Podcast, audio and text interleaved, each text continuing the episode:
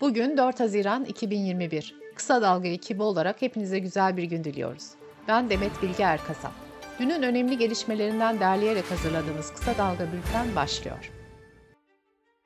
Cumhurbaşkanı Erdoğan tarafından 2019'da açıklanan yargı reformu strateji belgesi kapsamında hazırlanan 4. yargı paketiyle ilgili çalışmalar tamamlandı.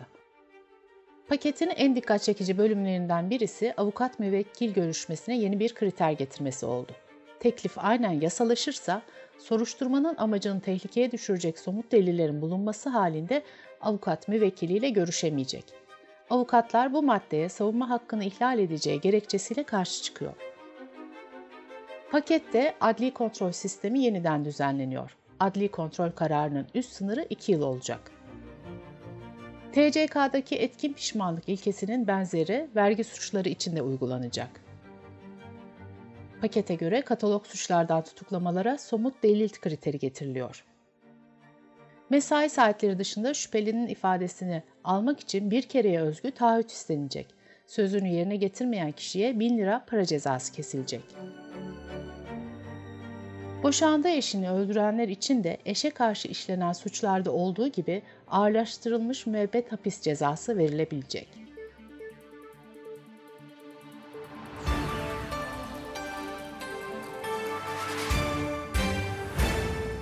AKP'li yerel belediyelerden dün iki ayrı istifa haberi geldi. Ankara Mamak Belediye Meclis üyesi Esra Yılmaz, yolsuzluk suçlaması yaparak AKP'den istifa etti. Yılmaz bir video yayınladı ve Mamak Belediye Başkanı Murat Köse'ye sizi akraba çetenizle baş başa bırakıyorum diye seslendi. Rize'de ise Pazar Belediyesi'nin AKP'li belediye meclis üyesi Mehmet Engin partisinden istifa etti. Engin istifasını sosyal medya hesabından yorumsuz notuyla paylaştı. Cumhurbaşkanı Erdoğan'ın 128 milyar dolar tartışmalarına ilişkin Merkez Bankası'nın parasının nereye gittiği sorulur mu açıklamasına Kılıçdaroğlu'ndan yanıt geldi. Kılıçdaroğlu, sorulur, dünyanın her tarafında soruluyor, hesap vermeyen bir siyaset olamaz dedi.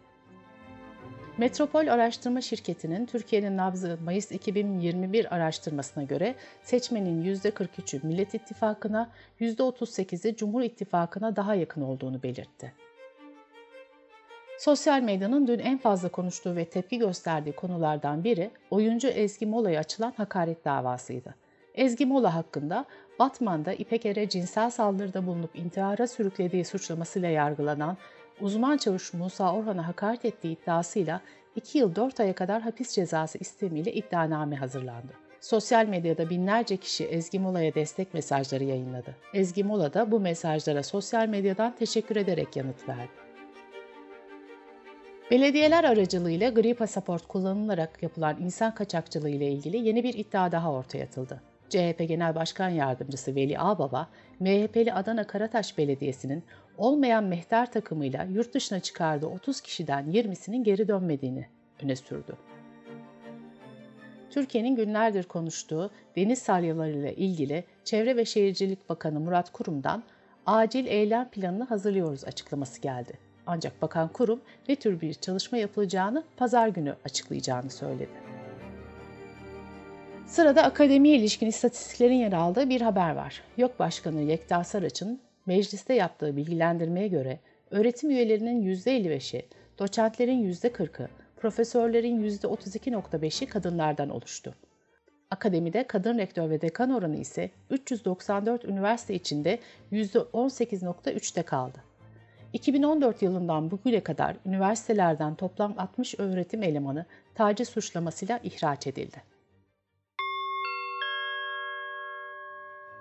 Bültenimize COVID-19 haberleriyle devam ediyoruz. Sağlık Bakanı Fahrettin Koca, 7 Haziran pazartesi gününden itibaren yaş sınırı olmaksızın tüm öğretmenlerin aşılanacağını duyurdu. Cumhurbaşkanı Erdoğan'ın 3 doz aşı olduğunu söylemesiyle başlayan tartışma sürüyor. Profesör Doktor Mehmet Ceyhan, henüz daha dünyanın hiçbir yerinde 3. doz aşı uygulaması diye bir öneri yok. Ben kendim için 3. doz aşı yaptırmak istesem sisteme giriliyor ve benim 2 doz aşı olduğum görülünce bana aşı yapılmıyor dedi. Dünya Sağlık Örgütü Vietnam hibrit varyanta diye bir koronavirüs türünün olmadığını açıkladı. Vietnamlı yetkililer ülkede İngiltere ve Hindistan türlerinin bir arada olduğu yeni virüse rastlandığını açıklamıştı. Sırada ekonomi haberleri var. 17 gün tam kapanma tedbirlerinin uygulandığı Mayıs ayına ilişkin enflasyon verileri açıklandı. TÜİK'in verilerine göre tüketici fiyatları bir önceki yılın aynı dönemine göre %16.59 arttı. Bir önceki aya göre de %0.89 artış kaydedildi. Çekirdek enflasyon %16.99 oldu. Önceki yılın aynı ayına göre en yüksek artış ulaştırmada yaşandı. Ev eşyasında %21.79, sağlıkta da %19.30 artış kaydedildi. Enflasyon oranının açıklanmasıyla kira artış oranı da belli oldu. Haziran ayı için kira zam oranı %14.13 olarak açıklandı.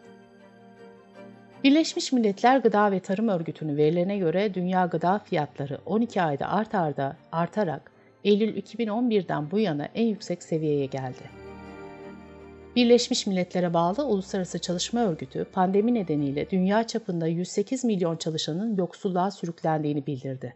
Açıklamaya göre istihdam oranı salgın öncesi dönemi en erken 2023'te ulaşabilecek. Cumhurbaşkanı Erdoğan'ın katılımıyla açılan Çamlıca Kulesi ziyaretçilerini kabul etmeye başladı. Kule 369 metre uzunluğuyla İstanbul'un en yüksek yapısı oldu. Kuleye giriş ücreti yerli turist için 60, yabancılar için ise 120 lira olarak belirlendi. Dış politika ve dünyadan gelişmelerle devam ediyoruz. Avrupa Birliği aralarında Türkiye'nin de bulunduğu 7 aday ülkeye 2020'ye kadar verilecek toplam 14 milyar 200 milyon euroluk katılım öncesi yardım paketi üzerinde anlaştı. İsrail'de Netanyahu dönemi kapanıyor. Mart ayındaki son seçimlerde Netanyahu ve partisi Likud en yüksek sandalye sayısına ulaşmış ancak hükümeti kuramamıştı. Muhalefet partileri bir araya gelerek koalisyon hükümetini kurmaya karar verdi. Çok partili koalisyon parlamentoda da onaylanırsa Başbakan Netanyahu'nun 12 yıllık iktidarı sona ermiş olacak. Eski ABD Başkanı Donald Trump'a Facebook, Instagram, Twitter'dan sonra bir üzücü haber de blog sayfasından geldi. Trump'ın blog sayfası kapatıldı. Bültenimizi kısa dalgadan bir öneriyle bitiriyoruz. Sedat Peker'in açıklamalarından sonra Kutlu Adalı cinayeti dosyası tekrar açılmıştı. Gazeteci Ersan Atar, cinayetle ilgili Kıbrıs Cumhuriyet Meclisi tutanaklarına ulaştı. Tutanaklar, cinayete ilişkin tartışılanların çok ötesinde bilgi ve iddiaları içeriyor. Ersan Atar'ın özel haberini kısa dalga.net adresimizden okuyabilirsiniz. Gözünüz kulağınız bizde olsun. Kısa Dalga Medya.